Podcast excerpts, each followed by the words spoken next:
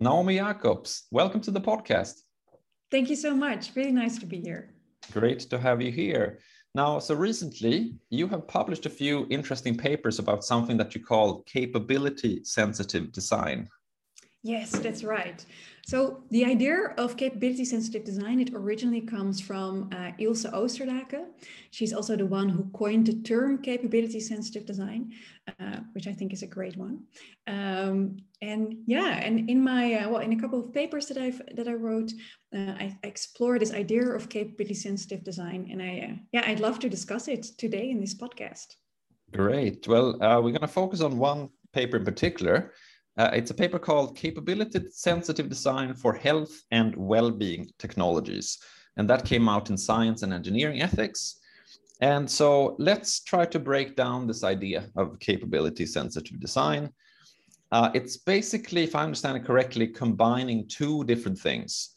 On the one hand, value sensitive design, and on the other hand, uh, the so-called capability approach. And so we're going to explain those two, two things in a second, we'll get there. But let's first try to motivate. You know, why exactly do we need this idea of well, value sensitive design, capability approach, and the combined version of the two uh, capability sensitive design? So, in, in order to motivate this, one of the things that you're doing is that you're discussing a few examples of what you call injustices in technology design. So, could you maybe mention a couple of those examples and explain something about why they are problems related to cap- uh, design of technology? Yeah, of course. So I think um, when I started to think about this topic, um, immediately some examples popped into mind of insensitive design, right? So designs that do not account for um, moral values or uh, that do not take into account valuable uh, human capabilities. So examples of yeah, injustices that occur in design. And I think, so one of the examples that I discuss in, in the paper that you just mentioned is um, a very simple design actually, and that is the design of a soap dispenser. Um, so a soap dispenser in a public restroom. And this really caused uh, astonishment uh, a couple of years ago because someone made a short video um, of this soap dispenser and that went viral. So what was the case? Um, this was a soap dispenser that uh, made use of a infrared sensor to dispense the soap, but um, it failed to take into account that this infrared sensor of the dispenser could not detect uh, darker skin tones. So um, the design, the soap dispenser did not work for people with darker skin tones. It only worked for people with white skin. And I think the designers might not have purposefully exclude people with darker skin tones, but they did not sufficiently uh, take into account that this dispenser with the infrared sensor should also work on people with darker skin tones. Um, so it failed, yeah, in taking into account uh, the fact that, well, the, the intended user group, well, actually all people that want to wash their hands. And as we all know today, washing your hands is very important. Um, it failed to account to, um, yeah, also work properly for, um, yeah, for, for, for all, for actually all people that the technology was intended to. And it put, has put, um, yeah, people with darker skin tones at an increased risk of harm and harm in this case understood as experiencing um, racial discrimination, but as also, of course, the harm of not being able to properly wash your hands. so that um, was one example. Uh, yeah. I think let's maybe talk about at least one more example to kind of motivate. Yeah, sure. This. So another example, uh, because there are many. Yeah. Um, so another example that I uh, and I mentioned um, is the example of car designs. So um, the design of cars, um, if we look at uh, men and women, in comparison to men, women are, well, tend to sit, are in, on average shorter than men, and therefore they uh, tend to sit further forward when driving in a car. Um, so women's legs on average need to be closer to reach the pedals and they need to be, yeah, sit more upright to see clearly over the dashboard.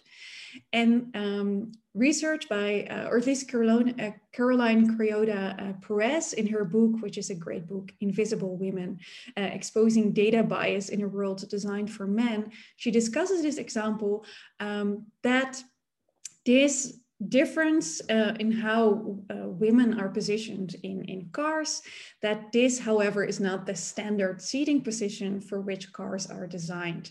So design, the, the design of cars, um, yeah, is, is, is based on how uh, the average man sits in a car. And as a result, uh, women are at greater risk of injury when involved in a car crash than men. So this is another example of, um, yeah, injustice in, in technology design. Um, and also, yeah, I would say these are examples of insensitive, value insensitive uh, designs. Okay, so those are examples of value insensitive design. Yes. So uh, what we need then are uh, value sensitive design. Uh, and later we'll get to the idea of capability sensitive design, but let's uh, let's get there later. And first, uh, maybe to start with value sensitive design. So what exactly is that?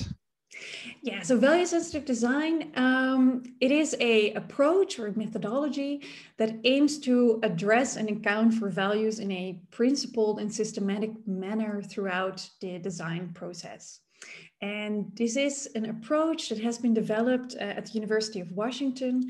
Um, pioneer has been Batya Friedman uh, and David Hendry. And also quite a lot of people here in the Netherlands are working with value sensitive design. And what is so unique about it is that it really proactively integrates ethics into technology design. No, so that uh, that sounds great. And so why do we need to go move to something else, namely capability sensitive design? You know, what's wrong with value sensitive design? yeah, that's a good question. So I think let me say and emphasize, I think value sensitive design is great.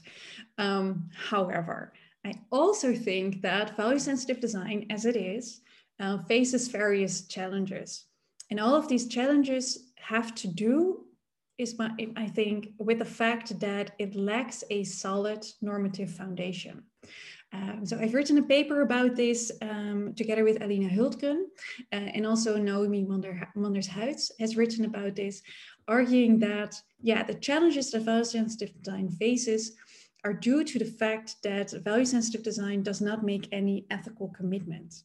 And I should I'll very shortly mention these, these prominent challenges.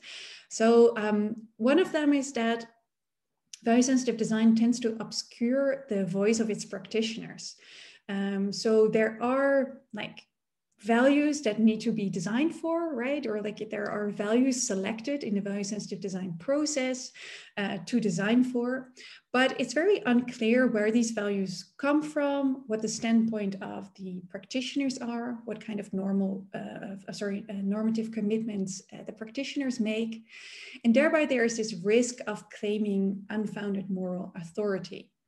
Um, a second challenge is, I think, um, that value sensitive design tends to take stakeholder values as uh, very important and often leading values in the design process without really questioning whether what is valued by stakeholders also ought to be valued.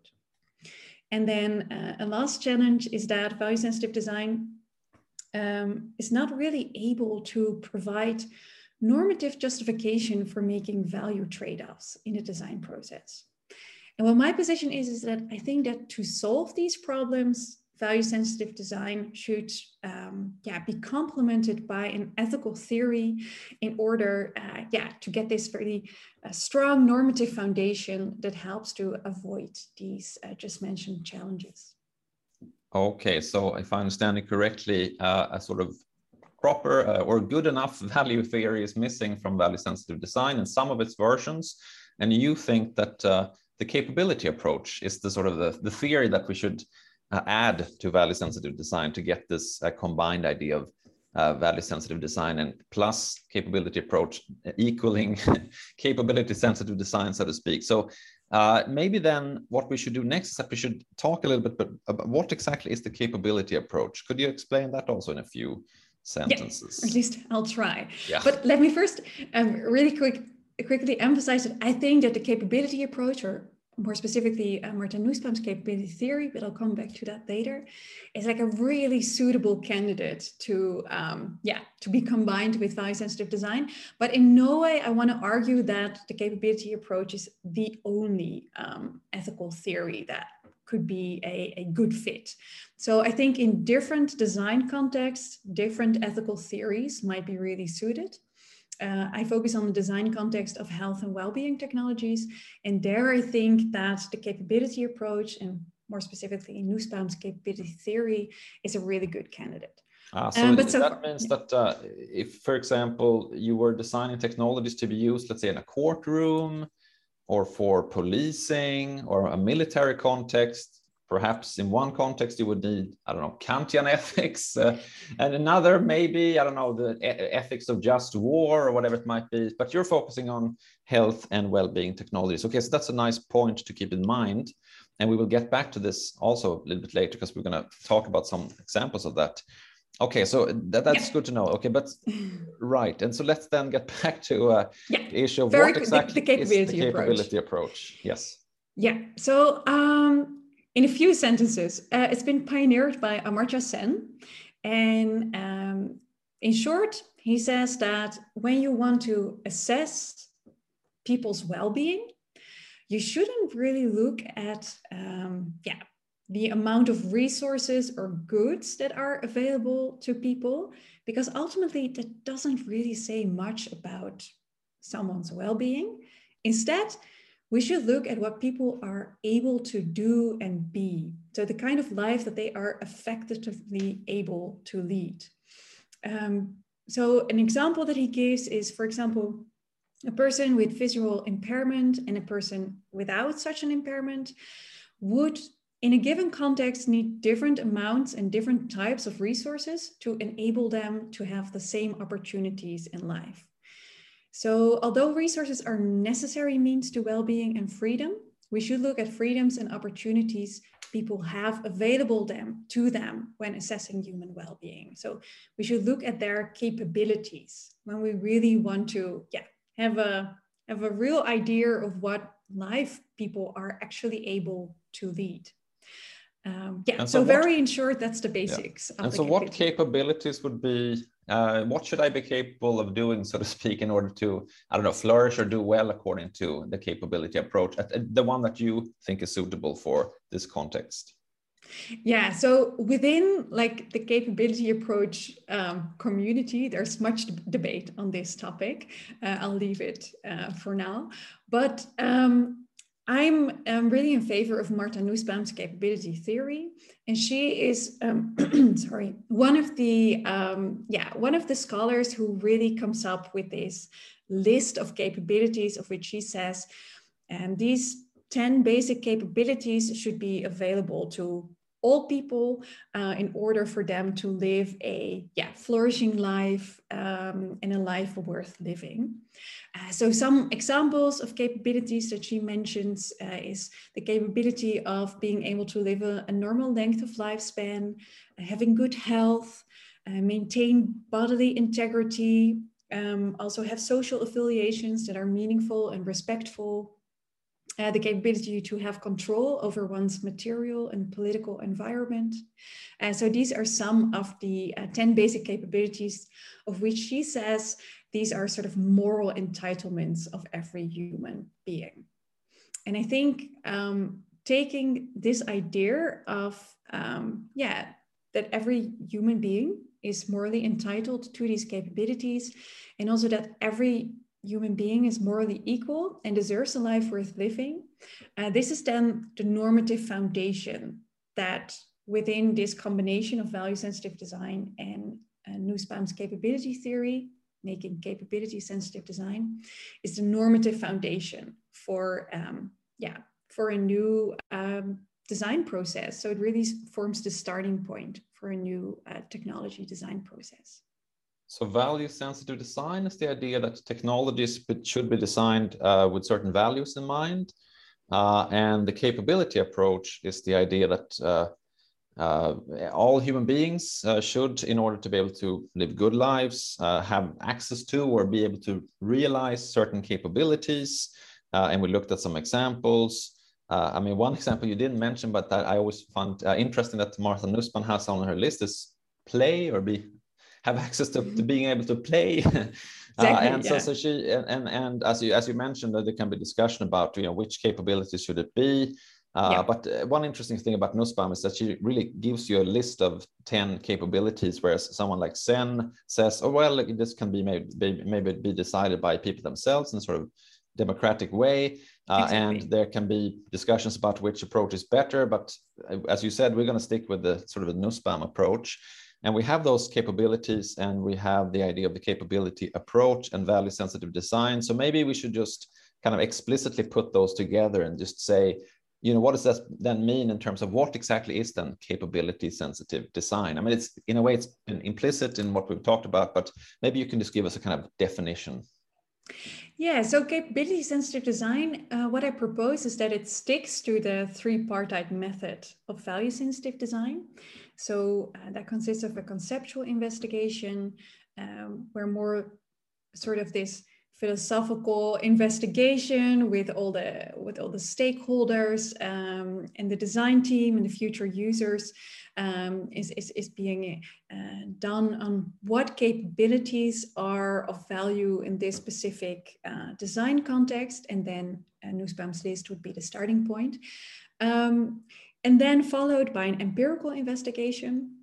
So testing whether uh, the proposed technology design actually fits the ideas that are um, yeah uh, are among the stakeholders and the future users, etc.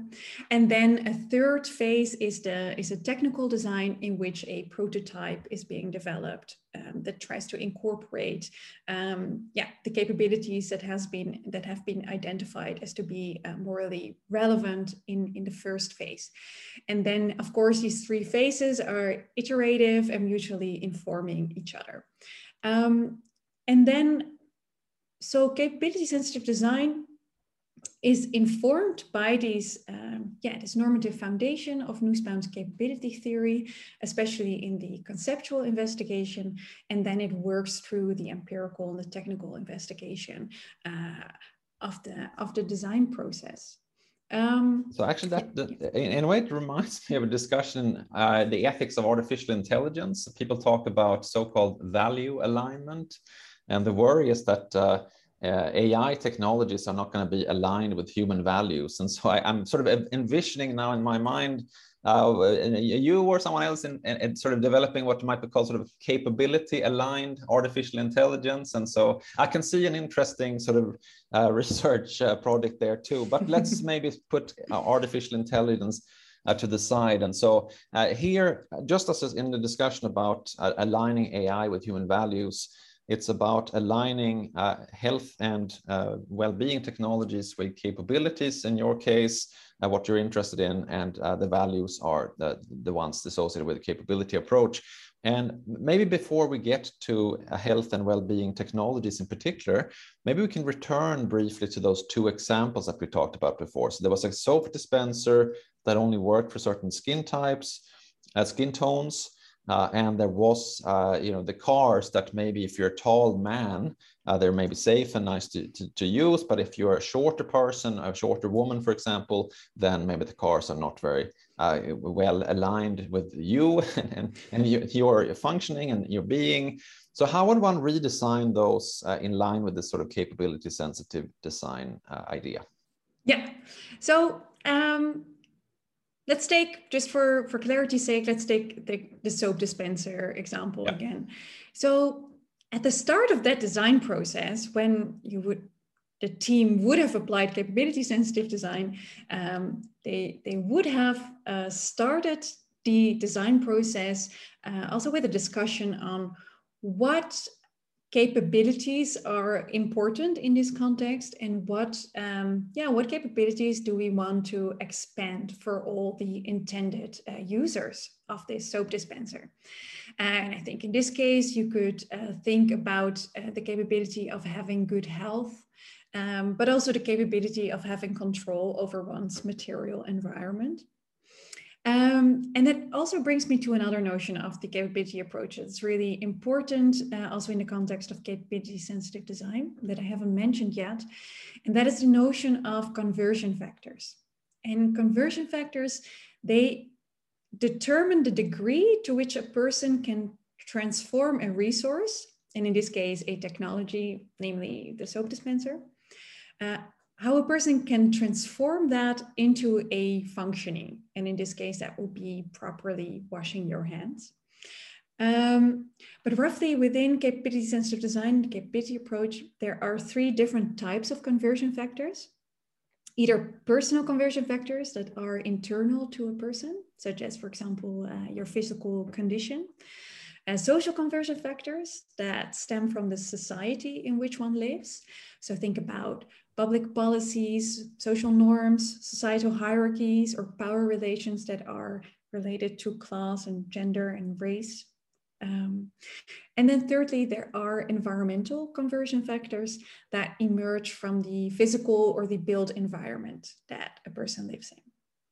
And these, like taking into account these different types of conversion factors, so seeing how users or in future intended users are able to converge a technology into actual functionings is really important uh, to account for human diversity, but also to account for yeah, equality uh, and fairness in the technology design.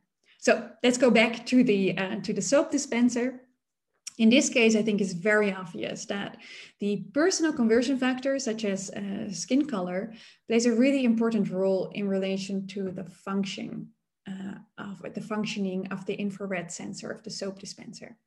And a capability sensitive design version of the soap dispenser would have taken the different conversion factors of people with different skin colors into account, and then ultimately assuring that people of all skin colors are able to access the capabilities of having good health and having control over one's material environment, and, and thereby uh, respecting human diversity and the values of equality and fair treatment.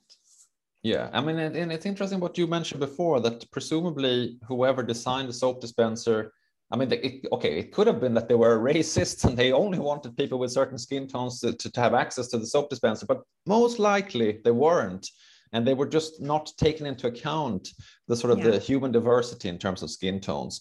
And the same thing might be true with these cars that you talked about. I mean, of course, there might be some people who, who want to design cars that are only for tall men, but mm-hmm. quite likely they just didn't think about these things and uh, ended up with what you call, uh, I mean, cap- capability insensitive designs. And so, uh, yeah, and, and and structural injustices in the technology design. And absolutely, I, um, yeah. yeah. I mean, there's an interesting paper by uh, some people I went to grad school with, uh, uh, um, Sam Liao and Bryce Huebner, where they argue that there are what they call oppressive things, where sort of structural injustices have somehow mm. intentionally or unintentionally been sort of designed into certain technologies. And so what we talked about just now might possibly be two examples of things that uh, have these kind of uh, you know, problems, social problems embedded into them, whether it's uh, the uh, you know the intention or not of the people designing them.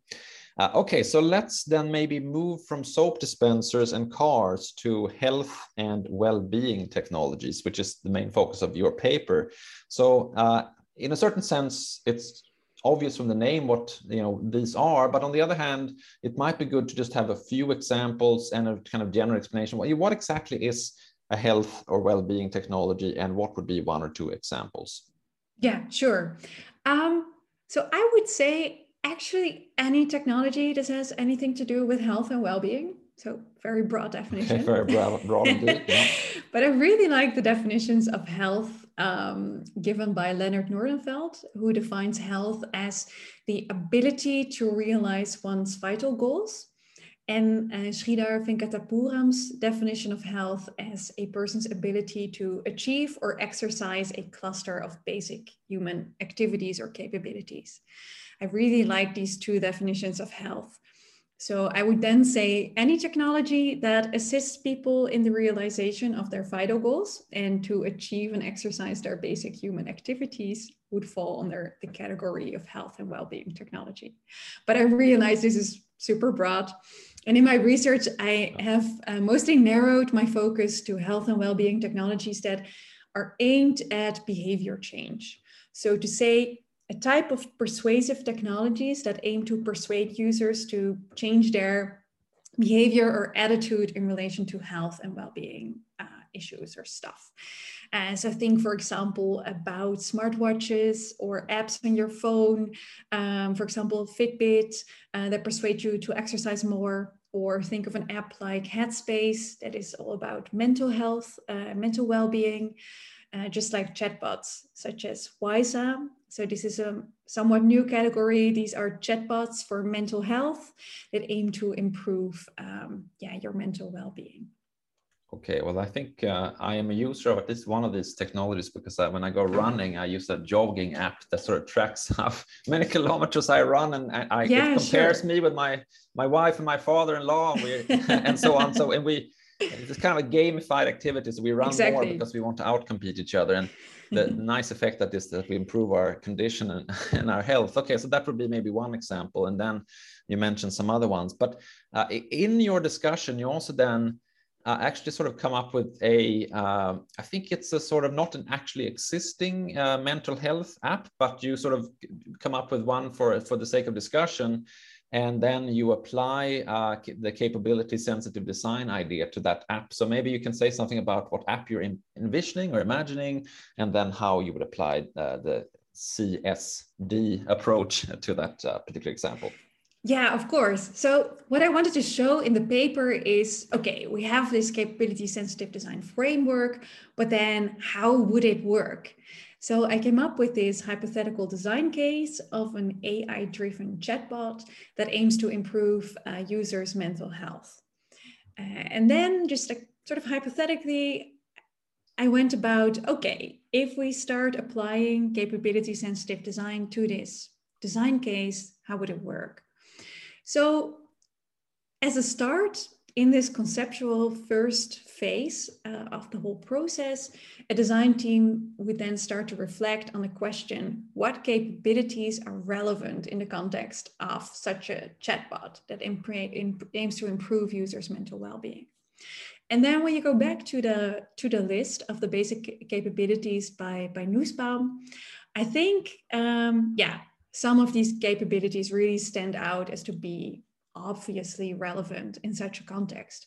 So think, for example, of the capability of being able to live in health, both physically as well as mentally. And health can then, in this regard, I think best be understood as a person's ability to realize one's vital goals. Um, but you could also think about the capability of being able to um, experience human emotions. So being able to experience love, grief, longing, gratitude, or justified anger, and not have one's emotional development uh, blighted by overwhelming fear and anxiety or by traumatic events of abuse or neglect, for example. Um, well, thirdly, the capability of being able to have social affiliations with others. So to have social, the social basis of self-respect and non-humiliation, and to engage in various forms of meaningful social interactions with other uh, human beings. So these are, yeah, just a few examples of the capabilities that could then be relevant in this specific uh, design context. And then at a little later stage, uh, designers in conversation with the various stakeholders uh, we then need to specify these relevant capabilities because, well, they are pretty abstract still. So as an example, um, a capability such as being able to have social affiliations with others should then be yeah, broken down, so to say, uh, into a, a, specific norm that can give more concrete guidance in uh, the design process. So, for example, that capability of a social affiliation could be then um, be specified into various norms, such as, for example, the norm that a person should be able to have confidential conversations, uh, but also the norm, perhaps, that a person should be able to speak about thoughts and emotions and be listened to. So here you see that this specification process of these abstract capabilities into more concrete norms, and then ultimately these more concrete norms should start to lead to very concrete design requirements. And here, for example, uh, the norm a person should be able to have confidential conversations um, could be specified into the design requirement that conversations should be end-to-end encrypted, just to name an example. Yeah, because I mean, when um, one hears about this kind of uh, app, that which sounds great, uh, one might also possibly start worrying about, you know, privacy issues. And oh yeah, sure. For, for example, has read uh, Carissa Véliz's book "Privacy is Power." I mean, oh, become yes. very paranoid about privacy issues. But uh, yes, uh, and and this is a vulnerable group that we're talking about. But you have, uh, as one of your things that you've been looking at in a lot of these papers, uh, is the idea of vulnerability and vulnerable people. And, and so maybe uh, maybe you could say something about how your thoughts about sort of vulnerability plays into this this this thinking about an app like this one or okay the capability sensitive design approach more generally yeah thanks for asking because i think vulnerability is a crucial uh, concept uh, and also a very interesting one because i think the concept of vulnerability or yeah vulnerability is is used quite often, but it's not such an like easy applicable term. Like, and one can question what does vulnerability actually mean, and also what is the moral relevance of vulnerability. But uh, what I really like um, is uh, the taxonomy of vulnerability that has been developed by Catriona Mackenzie, Wendy Rogers, and Susan Dodds. And here, vulnerability, or this is how they put it, it can be understood as a diminished capacity of a person or a group of persons uh, to protect their needs and safeguard their interests, and are therefore at an increased risk of harm. And uh, what their taxonomy really greatly shows is that there are various sources of vulnerability. Some of them are inherent to our human condition, uh, other are, others are situational, and there are also pathogenic sources of vulnerability and they define different states of vulnerability. So it can be either occurrent or um, dispositional.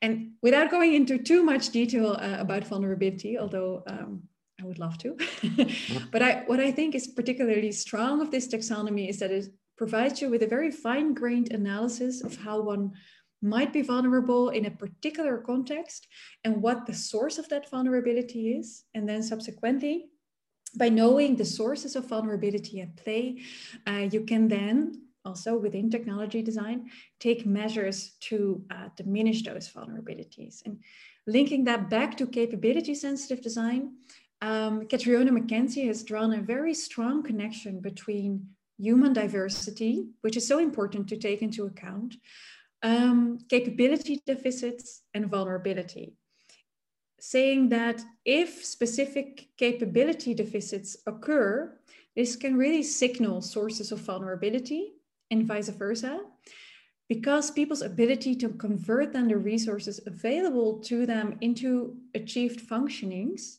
will vary according to yeah, individual differences and external circumstances that we need to take into account. And if a technology is, des- is designed in such a way that for some people within the intended user group, the technology does not expand their capability, the technology does not work for them.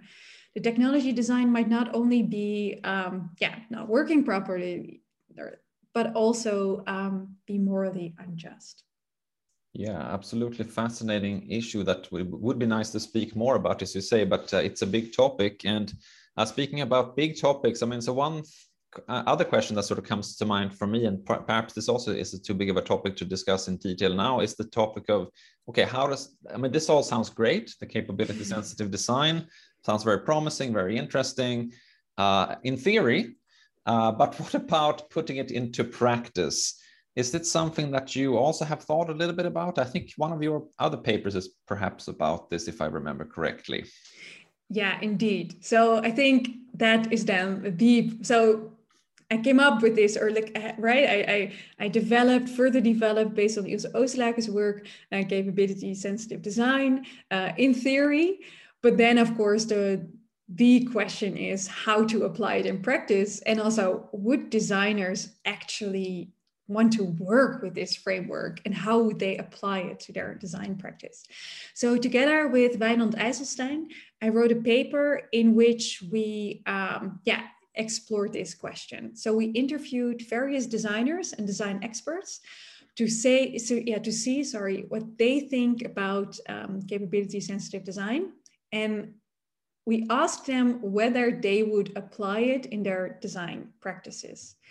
Um, that was a really uh, very interesting uh, undertaking. And I think it's fair to say that roughly all the design experts that we interviewed were very sympathetic to the core ideas of capability sensitive design. But really, like how to really concretely apply it in their design practice was really a topic for debate. Um, so I'm really happy that um, that we did this empirical study, uh, Wijnand IJsselsteijn and me. But I think, um, yeah, future work would definitely point in that direction to really together with designers, really explore how uh, capability sensitive design could work uh, in concrete design processes. Yeah, that sounds fascinating. Maybe we'll have to record a part two at some point. Maybe uh, also including Wijnand and to talk about this other paper that you did and also how one could put this more into practice in future work.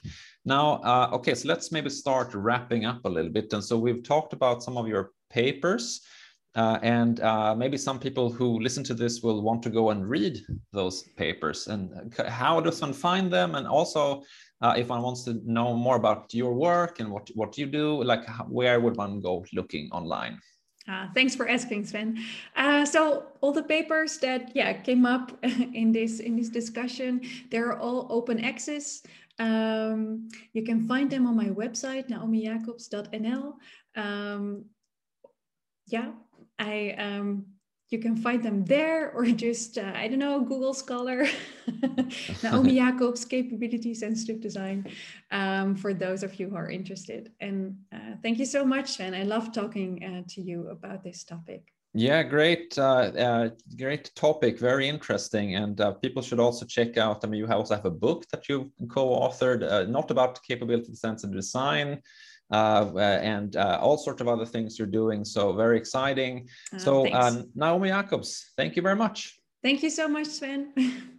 all right, take care. Thank you.